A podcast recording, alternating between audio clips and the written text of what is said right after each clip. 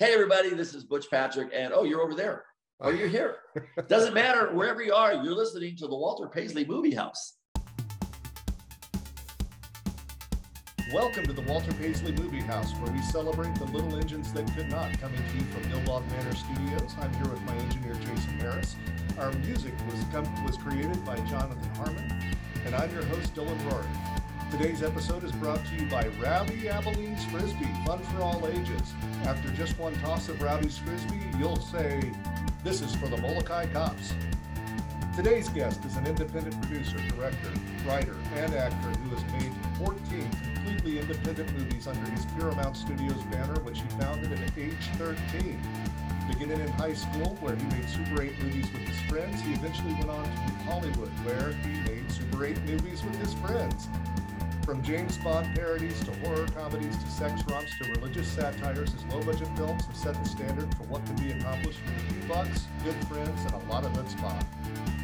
His second feature film, A Polish Vampire in Burbank, was made for $2,500 and went on to make over $1 million in video and cable TV sales. It spawned the spin off feature, 1988's Curse of the Queer Wolf, and both are considered Hall of Fame cult, cult classics, according to me. His work has featured some of the biggest and littlest names in the world of cult cinema, including Monique Parent, Jerry Rector, Laurie Sutton, Eddie Deezen, kind of, Kitten Natividad, John McCafferty, Bino, Deborah Lamb, Esther Elise, Paul Bonnell, Katina Garner, Mariah Grant, Jim Hanks, Buddy Friedman, Michael R. Thomas, Jen Rowan, Ashley Ray, Rick Popko, Judy Tenuta, Branscombe Richmond, and cult legends Forrest J. Ackerman, Conrad Brooks, and Richard freaking Harrison, y'all. His latest movie, Deceased Won't Desist, will be out next month, and I, for one, cannot wait. Please welcome the man who was almost kicked out of high school for making James Bond parodies starring his friends, low budget icon, Mark Pirro. How are you, Mark? Too shabby. You Well, I obviously we're fans here, so we appreciate people who make movies for making movies. So, Just curious, what was the last name you mentioned? so Harris? Richard Harrison shows up. It, it- he is credited with being one of the zombies in, um, sorry, Nudist Colony of the Dead. Yeah, he was he Wow. was credited with that. I don't know if it's true or not, but since I saw it, I I, had to say it because Yeah. he's amazing.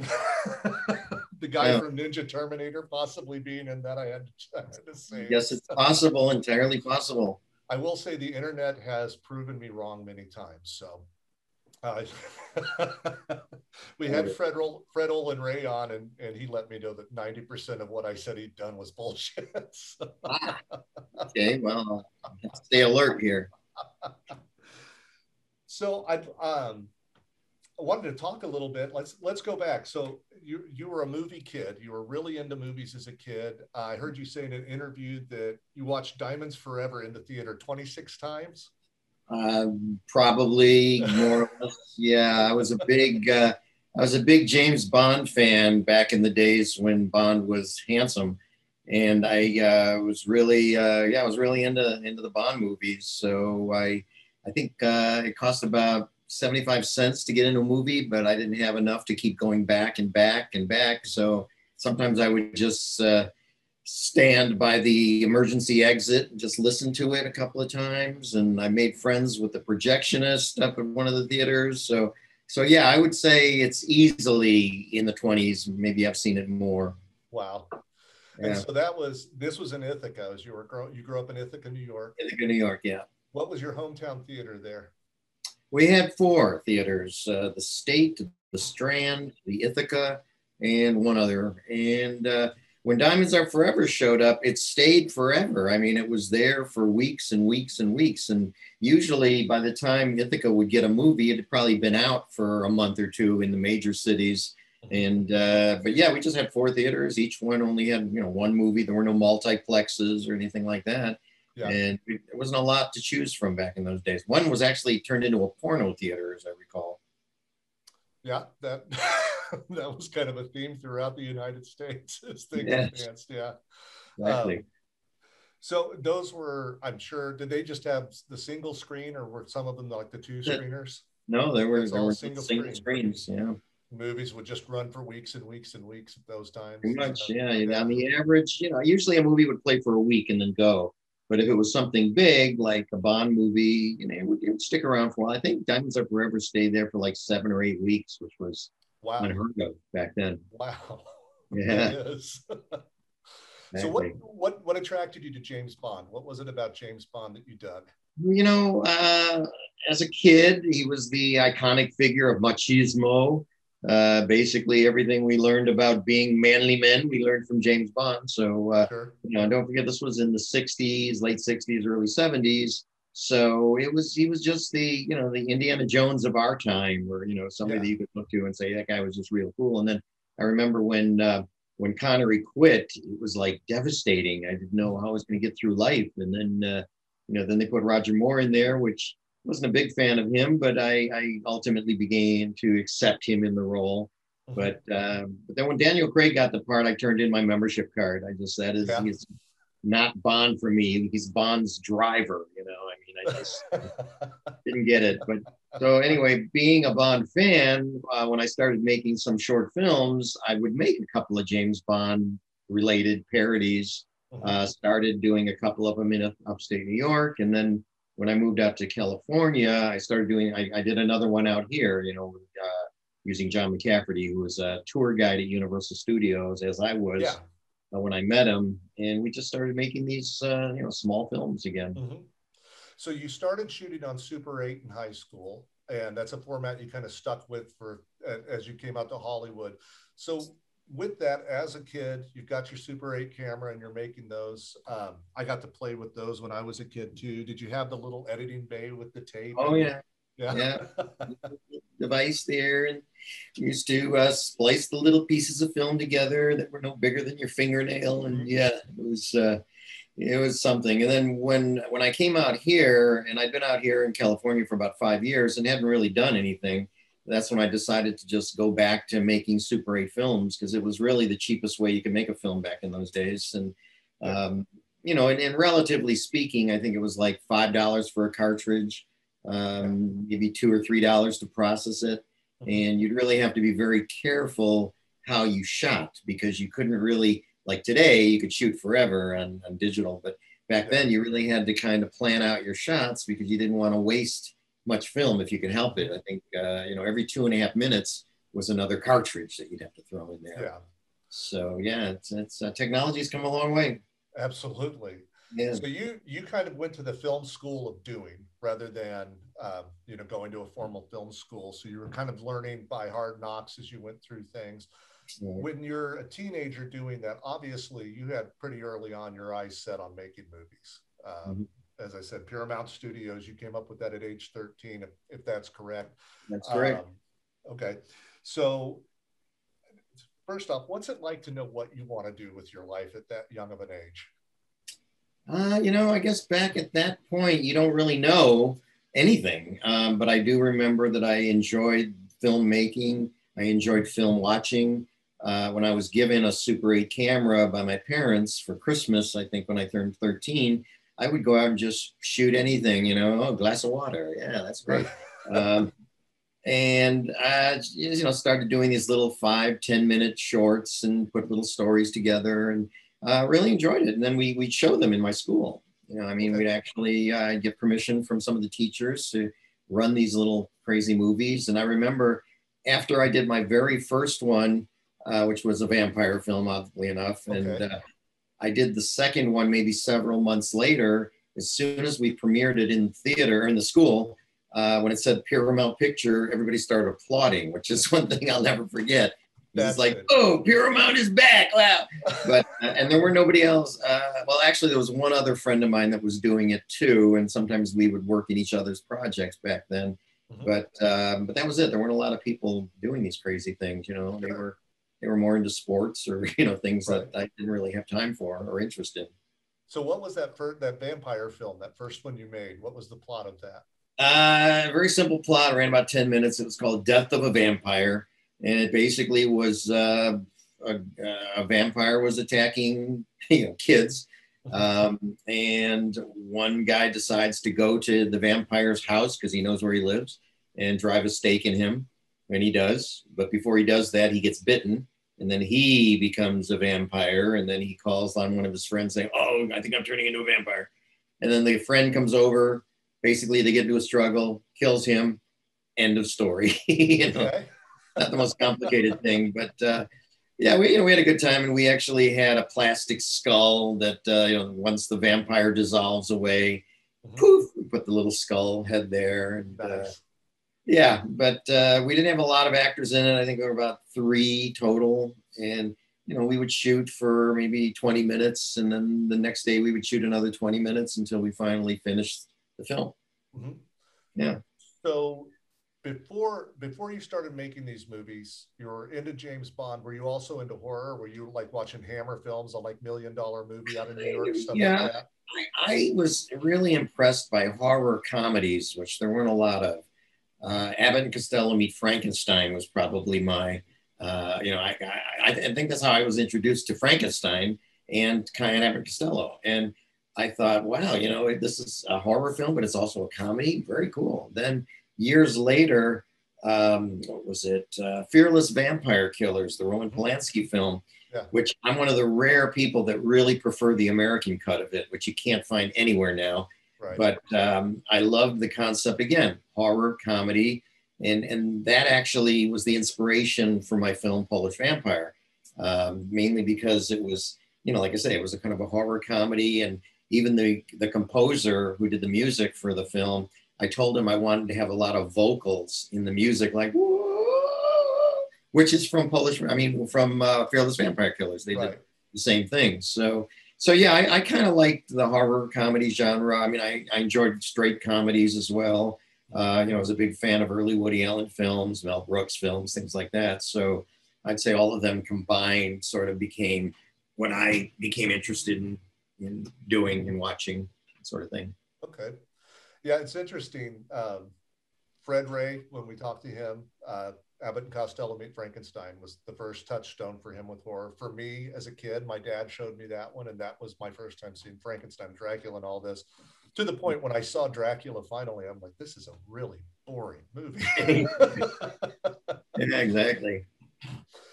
so when you come up, you start making these movies. At what point did you make the decision? Well, first off, I have to ask. I read this uh, in a couple different places. I want to know if it's true. Did you almost get kicked out of high school for trying to shoot a sex scene with your friends? I wouldn't say kicked out. Uh, it did cause a little controversy. Um, I had an art teacher that was very supportive of my filmmaking. And uh, so every time I would make a movie, he would allow me to run it, you know, for the classes. And he, this one actually went kind of sight unseen. He uh, he didn't see the film before he ran it, and and it was being a James Bond film. It had a kind of a simulated uh, moment of sex um, there wasn't a lot of, uh, I mean, you didn't see anything, Sure. but the very fact that it was simulated caused a little bit of controversy. And uh, yeah, there was, a, there was a discussion about that with some of the teachers. Uh, how could you do this? And I was basically going, look, you don't see anything more in this movie that you'd see in a regular movie, in a Bond movie. You know, I mean, we sh- we shot the girls from the back. It was obvious that she was topless, though. So you know, when you're Right. in high school, 14, 15, you don't do stuff like that. You know, uh, so so yeah, I wouldn't say kicked out, but I would say that it did cause a little bit of a stir at that time. Oh, I love that. when I read it, I was just like, boy, I hope this is true. Not true enough.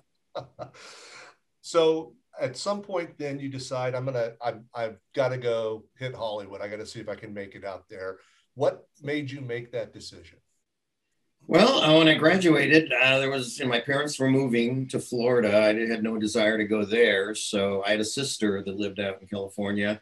So I arranged to move in with her for a couple of months just to get settled in. Um, you know, and of course, you're 18, you come out to a new place and you think that it's going to be like, oh, they're going to see me and go, wow, that looks like a filmmaker. Let's hire him.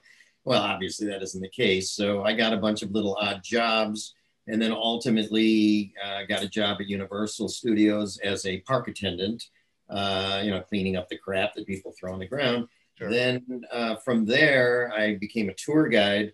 And really love the job because you get to hang on the lower lot, you get to see the sets, you get to watch filming once in a while. So I really enjoyed that. Met a lot of friends that were also into film. Well, they were more into acting and such. Mm-hmm. And then as I, uh, after I think a few years of this, I realized, well, this isn't really an end to anything. I mean, uh, there's you're, you're a tour guide, you're not a filmmaker. And I thought, okay, I think I'd been out here for five years and not having done a thing. That's when I decided, you know, I'm just going to go out and buy another Super 8 outfit, uh, camera, projector, editor, the whole thing, and just start making movies again. So I, I did a 20 minute film called Buns, which right. was uh, about a hamburger killer. And uh, that one uh, starred a bunch of friends of mine that were also tour guides at Universal. Um, after that one, I thought, let's try and do a, a James Bond parody because I did two of them back in upstate New York. Mm-hmm. And uh, so we did that. We had a high speed skateboard chase down the streets of Las Vegas. Uh, great, you know, great. We did scene. a lot I love that scene. Oh, you actually saw that, huh? Oh, yeah. yeah. So, and then we had, uh, you know, my uh, friend that did, uh, a friend that was getting into titles and visual effects. He did a James Bond title sequence with, you know, topless girls cavorting around. So, um, it was they to me. That, they shot that in your house, right? Oh yeah, yeah. Most yeah. of that was shot in my yeah. house. Actually, we shot it through glass, where we would uh, we would project the titles on glass, and then have these silhouettes of the girls behind it doing Bondian like things. Right. So at that time, you know, I thought, oh, this is the best accomplishment. I could never do anything better than this, and and we got into some festivals, and then we uh, we had a show at the New Art Theater in West LA where we convinced the owner of the theater to let us have a bunch of Super 8 movies at the theater, promoted as a regular movie night. Um, and the place just filled up. And we were shocked that, uh, that there was a standing room line. We ended up having to have a second emergency show that same night to mm-hmm. accommodate all the people that showed up because there'd never been anything like this before. You know, they're so really they brought in they brought in Super 8 projectors for that. We did. Yeah, it was okay, my friend, okay. myself, and Craig Bassick, who was a DP on a bunch of my films. Yeah. Uh, he was also a filmmaker himself. And we thought, you know, let's see if we can just promote these movies like a regular show. So we we contacted some other Super 8 filmmakers and asked if they had some films they wanted to put in. Uh, we put together like a two and a half hour show consisting of my film, Craig's film. In fact, one of the films was from Frank Darabont, who directed Shawshank Redemption. Yeah. He did a short film called The Maltese Mystery, which was kind of a Humphrey Bogart parody, ran about 10, 15 minutes. That was in the show too. And um, like I say, we had so many people there. It was shocking to all of us that it, it sold out so well. But the LA Times did an article on it. You know, we got a little bit of press that way. And we thought, wow, you know, there, there are a lot of would be filmmakers or people that are interested that got uh, involved in this or wanted to come to this thing. And we, we did another one later on, another show and that's when I said, you know, I'm going to try and do a feature. Uh, you know, what's the difference between doing a short film and a feature? It takes a little more time, a little more effort, a little more commitment. But uh, that's when I started. It was originally called Virgin Vampire. Right. Um, and then, you know, once we got underway on, on that film, it took us two years to make. Right. But uh, we never expected it to sell. It was supposed to be just another showcase film. But once it was done, and we picked up a um, like a marketer that said, you know what, let's not tell anybody the budget anymore or or the format. I'm going to push this as a regular movie. Mm-hmm. And to everybody's surprise, he got it out there. He sold it to home video, mm-hmm. uh, sold it to USA Network. USA you know. Network, yeah, that was a biggie. Yeah, and yeah. USA Network had no idea that they were buying a two thousand dollar movie. I mean, they they thought it was sixteen millimeter or at the very least, you know, a hundred thousand dollar budget or something. And then right. when they found out, they weren't really that happy about it. Um, because I think what happened was, and I, I, I don't know if this is entirely true, but I, I believe there's no reason why it wouldn't be. Every Super 8 filmmaker contacted USA Network saying, You're buying Super 8? I got one, you know, and it was like, Stop it, just go away. So, um, so yeah, so that was that was the plight of that film and how it did. So that was for our listeners. Uh, the Spy Who Did It Better was the spy movie that went into that Super 8 festival. So you right. kind of you kind of built this network up of other Super 8 filmmakers who are out there. Um, right. And I know that's uh, it, it's interesting. The number of people, Sam Raimi, of course, famously started out with Super 8. They actually tried to shoot Evil Dead in that, and then when they blew it up to 35, of course, just big yeah. blocks on the screen. Exactly. Uh, but you guys kept it in Super 8. You sold it as Super 8. And um, we're you know bringing in your projectors to be able to show it as that. So as you started building this network, um, it's, it's obvious as you go through your films, you've kind of got a, a, cast of repertory players that you could call on and then bring in other people on top of that. Right. Um, and then also in the background, you had a lot of the same people working on it. Um, and I, as we get in here to Polish Vampire, uh, the the little documentary that you guys did as a supplemental, the Behind the Fangs documentary, is a great little doc. Um, and all the people uh, who were working for you, your DP, um, a lot of your PAs and stuff, talking about how um, you know we're here to make a movie. That's that's why we're here. Let's make the movie, taking it very seriously, but still having fun, obviously, with what you were doing. Um, so when you're shooting like that over a year and a half, and I waited to watch that until after I'd watched it again. It's a movie I'd seen, you know, I was in college smoking weed and watching it on USA, loving it. Um, but I hadn't seen it in a few years. So when I watched it again, then I watched the doc with it. And um, it shocked me to hear how long it took to shoot. I thought it would be like, you know, we had a week and we shot this thing. The mm. continuity for it is why I was so surprised. Like that, everybody's hair is staying the same from scene to scene. Um, a lot of the same costumes are showing up and stuff like that. So when you're shooting over that span of time, how much of a nightmare is that? Well, there were issues with hair. You mentioned it. In fact, uh, there was a scene in the film that probably got right by you with Laurie Sutton is going down the stairs to um, Dupa's bedroom towards the end of the film to return his shoe. Mm-hmm. Uh, her hair going down the stairs, and when she's in Dupa's bedroom, completely different. Uh, her hair is you know, frizzy, fluffier, or whatever. Oh. And uh, you know, but again, it's not there's something a really... There's a lot of close-ups in that, so maybe I maybe that's why. But yeah, okay. Yeah, if you see it again, you'll notice that when she's walking down the stairs, her hair completely changes to okay. when she's in the room. Two two different locations, two different places, two different times. Uh, in fact, when we uh, when we wrote the movie, we were supposed to get permission to shoot uh, up at Universal. They had a thing called Castle Dracula that used to be for the tour, right. yeah. and I knew people up there. And uh, initially, they said, "Yeah, you know, you could you can go up and use it." And then, as we were getting closer to making the movie, they started saying, "No, you can't." And it was like, "Well, you know, we're writing this movie around this castle set, and Anyway, so we ended up building our own little castle set in a garage, which was Dupa's bedroom. But we would sneak into Universal and shoot the establishing shots of them going down the steps, or you know, that was done at Universal's Castle Dracula uh, on the on the sly. I knew people that worked there that kind of let us get in and get those little shots, and we we could only do it like between shows. You know, they would do a mm-hmm. show show's done, we'd go in, get our actors walking down the stairs or going into a room, and then okay, showtime again. We get out. Um, yeah, we did so many things on that film where uh, you know we didn't know anything about permits or legalities or anything like that. We we shot at a theater in Glendale uh, where we needed to have the marquee changed to Enema Vampires. Mm-hmm. And we asked the guy, we knew the guy that owned or that ran the theater, and he did it. He let us do it. But as we were shooting it, a cop shows up and says, "You guys have a permit for this?" And we're, well, no, but we have permission from the theater owner. That doesn't matter. You're filming out on the street. You need a permit. Well, can we finish what we're doing? No, you have to leave. Uh, when I come back, if you're still here, I'm going to impound the camera, take you to jail. Wow. Mm-hmm. How, how much longer do we have before you come back? anyway, we so we had to break up, and and then the next week, actually, I, I spoke to a friend of mine who happened to be a lawyer, and also a publicist. And he said, you know what? Go back out there. Here's my phone number. You got it. Call me if they give you any hassle. I'll make it worth your while. You get publicity out of this. Anyway, we went back the next week. Nobody, nobody bothered us. You know. Right. Yeah. But uh, yeah, and then we did. There's a scene where Dupa's running home uh, before the sun comes up, mm-hmm. and uh, there's a car that swirls in the middle of the road and almost hits him. There's another car that swerves and hits a mm-hmm. bunch of trash cans or whatever. Um, we shot that around the corner from a friend's house where we had the garage set and we staged the stunt and then we'd run and hide in the garage to make sure that nobody came out and no police showed up or whatever.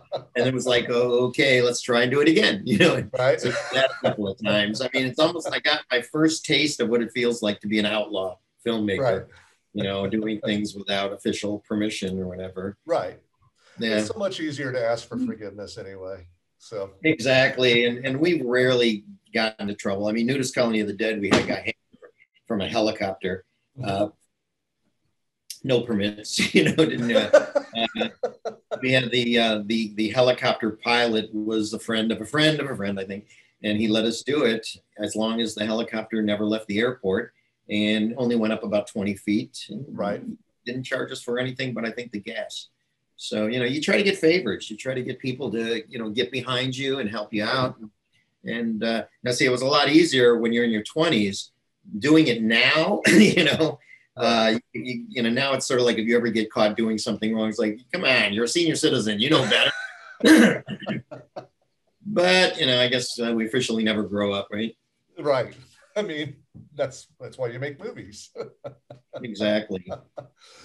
so when you, I, I I knew that about the Dracula's castle part, and then so Steve Drosh, you guys have been using his house for a lot of the, the exterior shots, and then you ended Dorsch. up with his. I'm sorry, Dorsch. Yeah, Did I say Dorsch. it wrong? Dorsch. Okay. Um, and so you used his garage for that interior of the castle. You built the right. set in there for that. Um, the the spotlights that you used for the candlelight. That mm-hmm. just just those little ingenious little tricks that that you were using to be able to make it give it the look and the feel you wanted. Mm-hmm. um, uh, you were just making those up on the fly coming up with what would work for that? Well basically um, i had met another filmmaker around the time of the spy who did it better. His name's craig bastick and he was also making super 8 films but his films had a nice sort of moody look to them you know? Uh, they weren't just put a light here put a light there. I mean he, he put a lot of thought into his films so I suggested to him that we team up for this film. So he became the DP on Polish Vampire. And it was really his eye that gave the film the golden glow and certain things. And, yeah. you know, his idea to put the little uh, focus spotlights on the candles and, and things like that. And uh, oddly enough, I'm still working with him today. He's, uh, you know, he's doing some of the effects for The Deceased Won't Desist. He uh, worked on Rage of Innocence with us. So, you know, he, we, we go back a long way. And, he's got a great, uh, you know, great cinematic eye. He's good with visual effects now too. He's doing mm-hmm. some of the effects for this film. Um, okay. But yeah, Polish had a, a, definite look to it that, uh, you know, it doesn't come around that often. No, and, and the the dream sequence, the black and white dream sequence, is is inspired. It's a beautiful moment. Uh, you know, it's the silly film. It's a lot of fun. It's very silly. There's a lot of broad comedy, and then all of a sudden, there's this moment that comes out of nowhere and it's very it's a lot of tod browning obviously influenced it the, the light on the eyes and things like that um, it, it it gives it a, it gives it heart that you don't usually see in movies like that and i thought it was a great little moment was that your intention with it or were you just wanting to make an homage uh, you know, I don't even know really what the intent was. I just wanted it to look cool. And we actually shot it in the lobby of the Egyptian Theater in Hollywood, which is where I used to work. Mm-hmm. Um, that was another one of my part-time jobs. I worked right. at the Egyptian Theater, and and the assistant manager and I were pretty good friends. And I needed this big, wide open space. In fact, you'll see a couple of shots in it where uh, Laurie Sutton is standing next to like a, a griffin. You know, uh, yeah. You know, that's that was in the Egyptian Theater. You know, so we used it. Uh, when we were there, though, my biggest concern, because we were shooting it in the middle of the night, without the official manager's permission, we got the assistant manager to help us out, but the manager would have killed us if he knew we were doing it. so we're here in the middle of the night in the Egyptian theater lobby, filling it with smoke machines and the whole bit. And my concern was somebody was going to be driving by on Hollywood Boulevard, see the smoke in the Egyptian theater lobby, and call the fire department. That didn't happen, but that was a worry that we had when we shot it. Because and then also there's a scene where they're in a movie theater watching a movie uh, that was shot in the um, in the uh, auditorium of the Egyptian theater because they had mm-hmm. they had a three theaters there at the Egyptian at the time, Egyptian yeah. one, two, and three, and we shot it in the back there again without getting their official permission.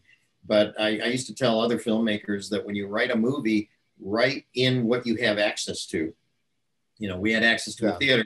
I thought we had access to a castle. You know, all these different things and it makes the filming process go a little smoother if you know you've got access to certain things.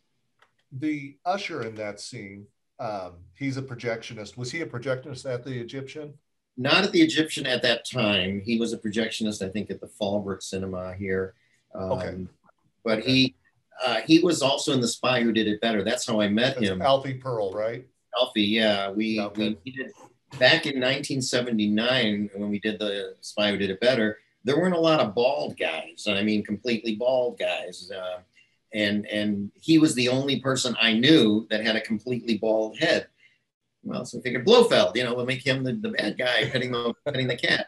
and and it just coincidentally he happened to live in the same apartment building that my star John McCafferty lived in, so we used him there. Then when we did uh, Polish Vampire, um, you know, I put him in there as the theater usher because again, friend, and I knew I could depend on him. Stuck him in again, Curse of the Queer Wolf. He was in. Mm-hmm and um, he passed away, I think, around 2007. But I, yeah, I used him in three films, um, and pretty much, like I say, you know, an ensemble group of people. We used a guy named Jim Bruce, who yeah. was in practically every movie I made until he died in 1998, and he worked at Universal as sort of like a like a courtesy captain. He'd be the guy that would uh, welcome people to the tour and that sort of mm-hmm. thing. So, um, so yeah, it, it was like a family. It still is for the ones that are still around.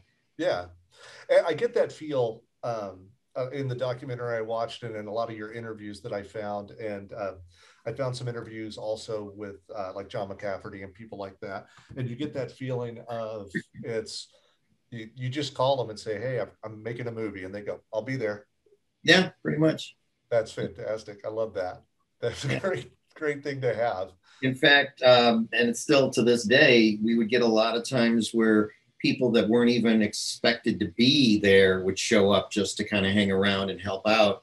Mm-hmm. Um, you know, there's people that when we did Rectuma, we had a couple of Japanese girls that played like the little fairies from Godzilla.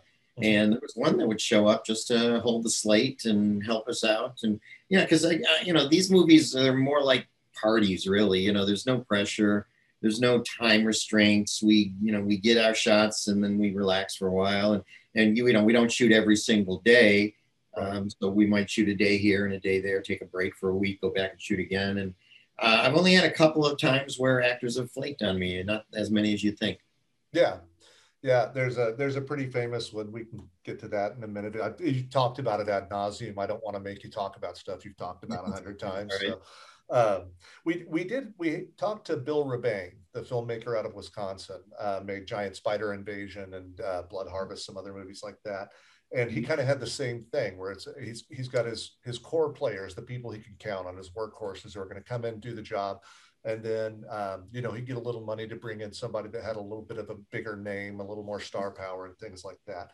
You, on the other hand, kind of you have your core players and if you brought somebody in, I always got the feeling you were bringing in people you were fans of, like Forrest Ackerman, who right. started showing up in your films after that.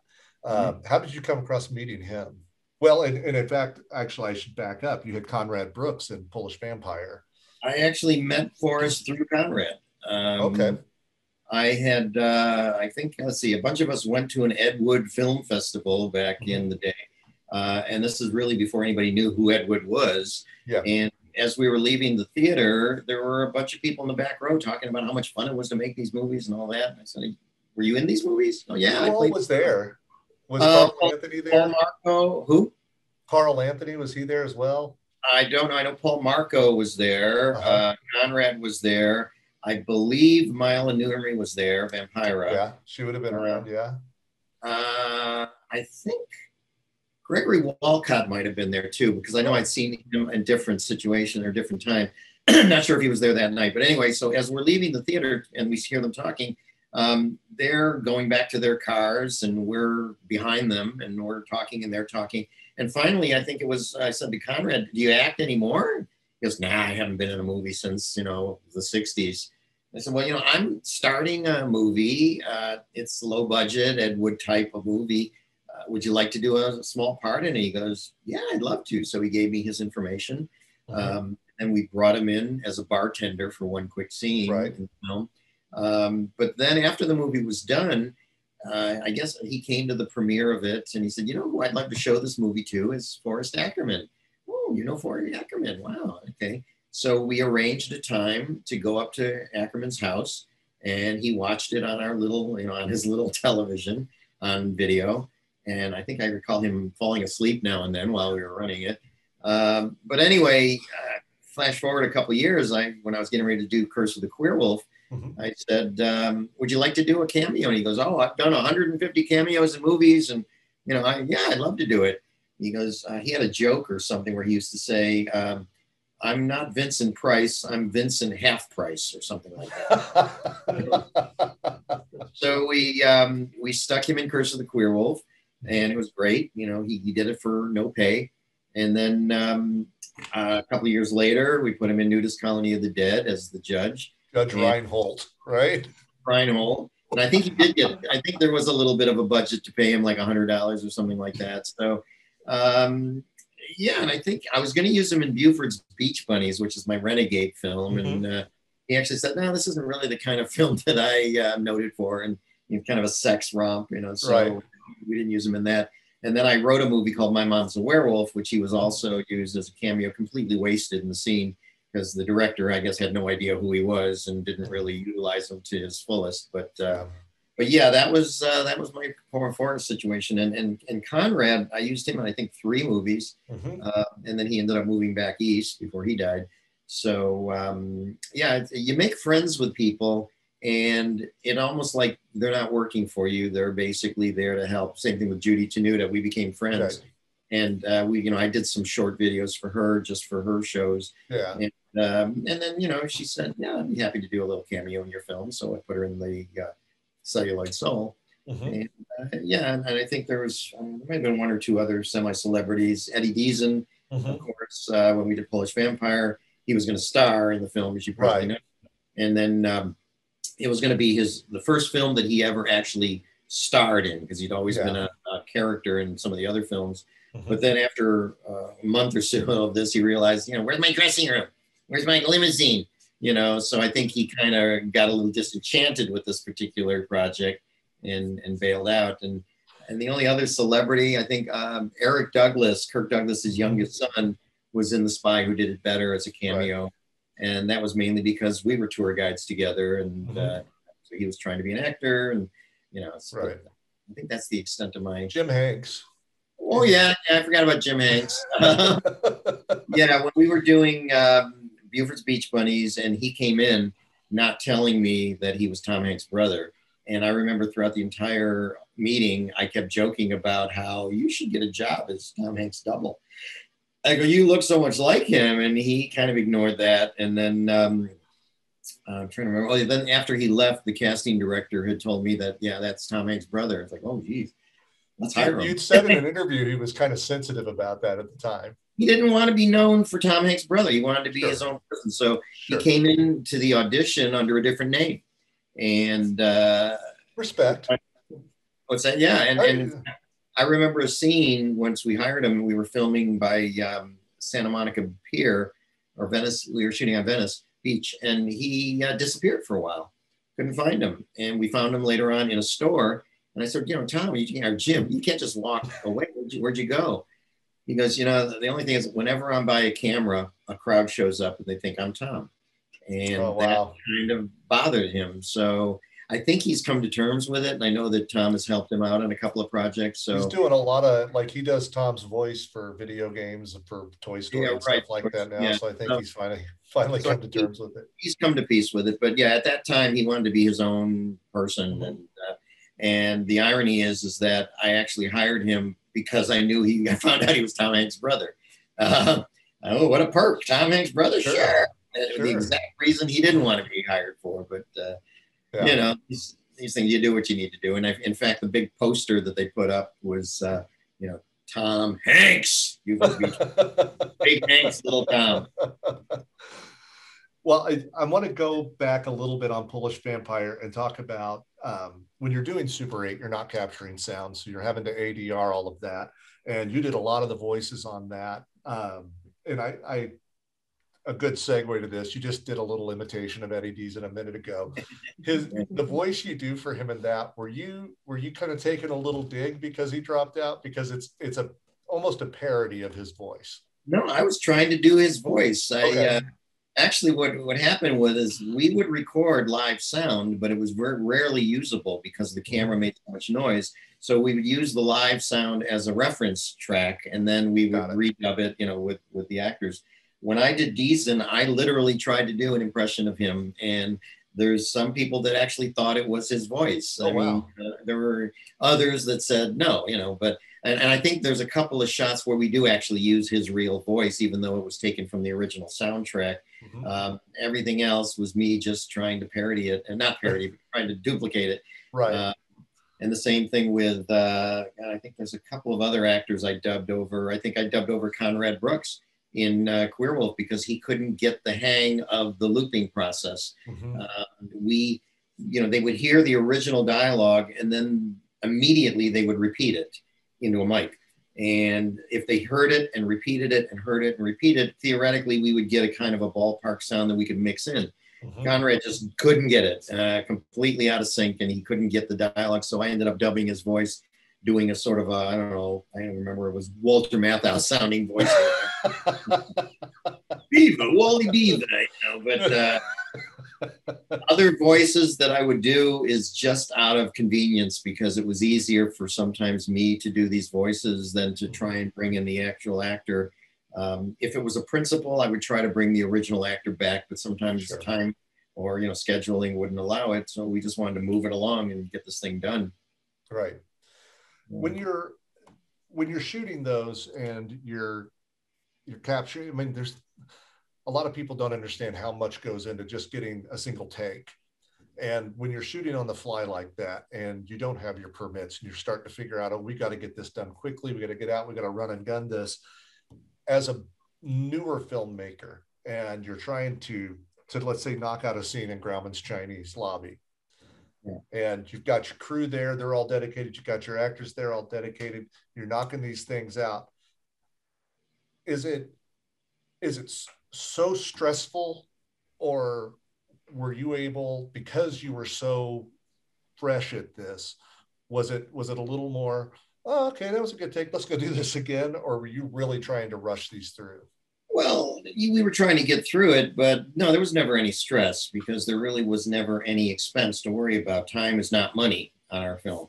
So, you know, we would go there, shoot, try to shoot very few hours because the longer uh, you're there, the more people tend to get tired, bored, cranky, whatever.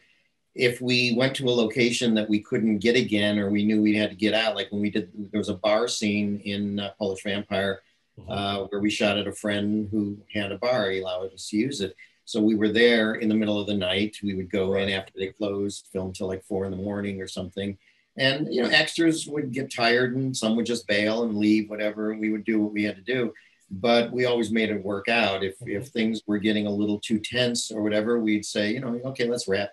Uh, you know, we'll come back next time. Sometimes we could do that. Sometimes we couldn't if we couldn't get a location again, then it would be, come on, guys, we have to do this until we're done with the scene, get everything Right. we need. But uh, no, I don't think there was ever any really stress on the thing because I would always say this is not brain surgery. You know, we're not spending millions of dollars. Um, let's just have a good time doing it. And that's why I think we get the same people to keep coming back movie after movie because they know it's a non-stress situation. It's really easy to do and fun. And, and hopefully by the time it's done, they've got something they can show and maybe get other work as a result of it. You know? that was kind of my motive behind that question because i i if it was stressful i was going to ask how do you get them to come back Yeah. well, that's the thing. You know, I, I, I know a filmmaker who is kind of a dick, and he's used a few people in a film that uh, will never work for him again. And he even had a little bit of a budget. You know, I think it was like two hundred thousand dollars. But instead of being an easygoing filmmaker, he tried to be James Cameron. You know, he was like being the boss, the playing the part of producer. And Right. one time he said, you know, because he used to downplay what I do. Well, I did a real movie. You know, I actually had a budget. I paid my actors and all that. And I just said, well, let me ask you a question. How many of those actors would come back to work on another film with you? Not a one. Mm-hmm. And you know, and I've got actors I've worked with for over 40 years that are still coming back. So a lot of it is is just, you know, don't be a bitch about it or don't be a bastard about it. You know, enjoy yourself. Have people I want people to walk away saying they had a great time and you know that they're proud of what they did. And you know, that's more important to me than anything. Yeah, I, Yeah. It, it, it shows. I mean, you're like I've already said it, but your movies, they're they're playful, they're fun, and Right. you can tell that the cast is having fun doing them as they're sure. as they're getting into it. So that's That's great. I love I love hearing stories like that from a movie set. Mm-hmm. So you you get that done, you put it out there. How soon did that sell? Uh, let me think. I think it was within a year or two. Wow. remember now. Um, when it was done, which was technically it was done in 84, I think we sold it in 85. I found a marketer, a guy who said, you know, I, I saw a poster or a promotional piece for your film because I got to tell you, it made my day. I, a vampire film in a different vein. You know, he, he liked all the catchphrases and stuff. And he said, I'm going to take this to Cannes. Uh, I'm going to Cannes. I've got a slew of movies that I'm promoting. I want to take yours as well. Okay, fine. So he took it up there and he made a sale, a home video sale to a company at the time. It was called Scimitar. Um, they put out something like 11,000 copies on VHS, put it in all the stores. It was in Tower Video and all the major mm-hmm. video stores. In fact, we, uh, Craig Bassick and myself, my DP, we call up a lot of these video stores saying, uh, "Do you have Polish Vampire in Burbank?" And uh, if they said no, so oh really? Why don't you? Because I, I tried other video stores and they all said it's out right now. You know, so um, you know the stores we get, or we'd go like if we knew that uh, Blockbuster would carry it or whatever video store would carry it, uh-huh. We'd go in there and find it on the shelf and say, "Oh, I heard about this film, Polish Vampire in Burbank. Wow, yeah, I'm gonna rent this one. Yeah." Then we put it back and wait and see if anybody else came and looked at it. We, in fact, there was a Ma and Pa video store in Burbank. We called up and said, asked if they had it, and they go, "Yeah, yeah, we have a couple copies of it." So we we wanted to go visit that store. We said, wouldn't it be funny if there's like this standee, you know, Polish vampire? And we got there. There was a poster for the movie up on their wall. Awesome. Uh, one of the older posters of it, and it was like orgasming. You know, we couldn't believe sure. because we were joking about it, and there it is. So yeah. So it, and then it got a little bit of heat. You know, got a little momentum going. Mm-hmm um, about a year or two later, another guy said, uh, I have a connection with USA Network. I'd like to present it to them. Okay, fine. And sure enough, he got it on USA Network for two years. And again, we were all stunned by it because this was never made as a movie that we thought we could do anything with. It was super mm-hmm. great. Home video was brand new. There wasn't a lot of uh, home movie or movies made for the home video market. Yeah. So we kind of came in at a good time and then, uh, you know, USA Network, I don't know if they got it because of the strength of Polish Vampire on uh, VHS, if they had heard about it or they saw it in the trades. I don't know what got them really interested in it, other than maybe this guy just pushing it as a small film that might do well for your up all night show or whatever. But yeah, uh, yeah it was, um, it was uh, a lot of it was just good luck and timing it was an interesting time with the video market coming out. I talked about this with Lloyd Kaufman, where you have um, studios shitting their pants because this new media comes out and they feel threatened by it, so they were they, they just hoard everything. And or they would charge an astronomical amount. A huge amount of money, which is another way of saying no, you can't have it. So and so, so people people who made independent films like you and like Troma and all these other little independent companies, they started making bank off of that. I think it's fantastic. Um, did you feel that same thing happened as streaming started happening as well? Well, with streaming, it's a, a whole different animal now. You know, I, I mean, right. I've got most of my movies on Tubi and some mm-hmm. of them on Amazon Prime. And, you know, we'll get a check every couple of months for, you know, a few hundred, whatever they sell or whatever they run. Uh, I don't know how to really keep track of their numbers. It's a little tougher to try and yeah. track these films. But as a way to strictly get your films out into the world, then yeah, I mean, uh, you know, anybody that's looking for my films can now find them pretty easily on any of these streaming platforms. Yeah. Whereas in the old days, you know, they'd have to go to a video store and see if it's there, you know, right. or they have to find some place that, that was running it. Um, you know, it, it, I, I find them pirated on YouTube every once in a while, uh, you I'm know, sure. so, but I was never into this to make money, believe it or not. That was never my intent. It was always because I love the filmmaking process. And I used to talk to filmmaking students or would be students in schools at UCLA and things like that. And some couldn't fathom why would you make a movie without the intention of making money? And my response would usually be, Do you like sex? Do you get paid every time you have sex? Why would you do it if you uh, aren't getting money out of it? if you enjoy the process of what you're doing, then money isn't even an issue. Now, if you do get paid for sex, that's a bonus. Or if you get, you get paid for making a movie, that's a bonus, you know. Right. But as far as that being your motivating factor, there's nothing more deflating to a person's ego than to go to like the American film market when they're here in town and look at every person walking around with a movie under their arm and a poster in their back pocket. Yep. Um, you know, the place stinks of despair. And it really brings you back to reality that you've got a movie, you got a movie, everybody's got a movie. Um, and if you're going to get it out there into the world and you think you're going to be the one that's going to, ever used to point to the Blair Witch Project. That's the Right. poster child for independent films. Yeah. Well, that went through a lot of places before it got finally got a home at Artisan Entertainment. But even before then, it was you know it it was a lot. A lot of it was timing. The internet was kind of new. The whole Yeah. reason they made it look like it was found footage, you know, that's what sold that movie. So absolutely. friend- yeah, a friend of mine made a much superior movie called The Last Broadcast, which was basically bumped out, which was basically bumped out of Sundance because of uh, Blair Witch. And same concept though, found footage, you know, Yeah. played it off like a real documentary. In fact, uh, Stefan, who made the film, I, um, I I didn't know him very well at the time, but he sent me a copy of the movie. And as I'm watching the movie, I'm going, I could have sworn he said this was a narrative. But I was believing that it was a documentary as I was watching it until the last five minutes of the movie. And then I, I contacted him and said, You have, you got me. You actually got Yeah. me believing this was a real uh, thing. So, and he got a little heat with that film too. Mhm. You know, eventually he got it playing here and there. So, you know, it- it's sort of like sometimes it's just timing and luck, you know. Yeah. You never really know what's going to happen.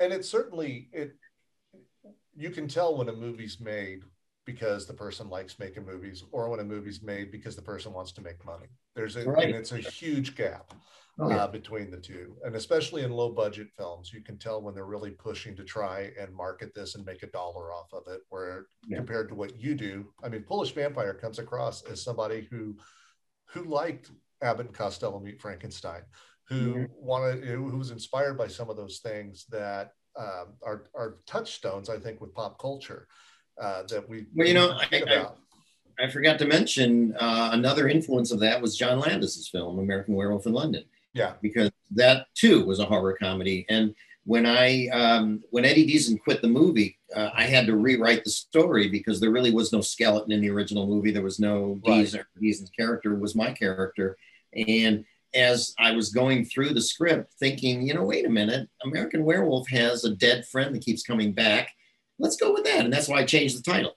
Because from Virgin Vampire to American Werewolf, I mean to Polish Vampire in Burbank, right it's almost like, look, you know, I'm, I'm letting you know right off the bat that this is kind of a homage to that film in its own way. And that became how it, you know, evolved. But I remember when we were using Eddie Deezen as the lead and we shot a few scenes with him as Dupa. Uh, I remember my girlfriend at the time said, I don't think I could sit through 90 minutes of this guy. she thought, he's yelling, yeah, doing this, I'm and mugging, making the faces. And, you know, we shot the scene with Judo for Jesus with him, and we shot uh, a couple of other scenes with him. And so by him leaving the project might have made the movie a bit more charming, you know, because I think I play the character a lot more subdued and maybe even a little bit more sweeter than, than he would have played it. Um, but that was only because I didn't want to go out and hire another actor and, and have to worry about that actor leaving the project too, because it could have been the end of the project. It was it was definitely uh, I, I get what she's saying he's so broad and you did play it much more low key brought some heart to it um, i cared about what you did with dupa more than i would have if eddie deezen had been playing it i think Mhm. it's it's it's a ha- bob ross would call that a happy accident you know Yeah, It would have been more Jerry Lewis like if he had Absolutely. been, and I think it would have been a sillier film. Um, You know, so again, yeah, it may have been a blessing in disguise. Who knows how this thing would have turned out otherwise? we- we're going to move on from it, but I had a couple quick questions, and these are just things that niggle at my brain. One was I read that you actually, uh, you yourself hand drew the bats on those pajamas. Is that true? Yeah, that is true. Wow. uh, I worked part time at the Egyptian Theater, and while I was standing at the uh, ticket booth waiting for people to buy tickets, I would sit there with a magic marker and drew these little bats. In fact, we put it up for auction a couple of times on eBay, but Oh never, wow. Yeah, a couple of times, and then uh, we had a, a what do you call it? A reserve price on it, Uh-huh. and it never made the reserve price. So I said I'll hang on to it. But I've I've sold some props from some of my films through my website and such. Let, let me know if that goes up again. I might. Oh, really? reserve. I'm I'm broke, but I might find a way. I got stuff I can sell. I would love those. You're full of And blood, then- aren't you? What's that, I Jason? said you're full of blood, aren't you? Yeah, full of blood. I could sell all the blood for him. Uh-huh. And then um, there's a moment in it, and it's one of those I remember laughing my weed-addled head off in college when I watched it, where um, Dupa's waiting in the shed, and the cat starts scatting. Right. Is that just for the hell of it? Uh, well, he tells the cat to scat, and the cat scat. Uh, it was it was just one of those silly moments that I I think that's a, a carryover from the Eddie Deezen version of the movie because uh, the the first draft of the script was a lot more broader, a lot more uh, slapsticky, and Yeah. that was just a carryover. I, I thought it was a funny moment and That was great. funny. It's a great moment. It's very funny. Yeah, and that's and that's you, right? You're the one doing the Yeah, meowing and the yeah, me. Yeah. so you get that sold um, you're you're now flush with cash and your next movie comes out and that's death row game show and so four years have passed between making movies There we go. Part one with Mark Pirro. What an interesting guy. Uh, my favorite type of filmmaker. Just run and gun, run and gun, get something done, get it out there. Had a lot of fun talking to him. Part two will be out in two weeks. Next week, there may be a very special episode. I'm not sure if I'm going to have it ready yet or not, but uh, if not, then it will be out soon. Hope you guys are enjoying getting out in this fall weather. I hope you all had a fantastic Halloween. I certainly did. When you're out and about, please take care of your servers because at the Walter Paisley Movie House, we do not piss on hospitality. All right, kids, I'll see you in a couple weeks. Maybe next week. We'll see.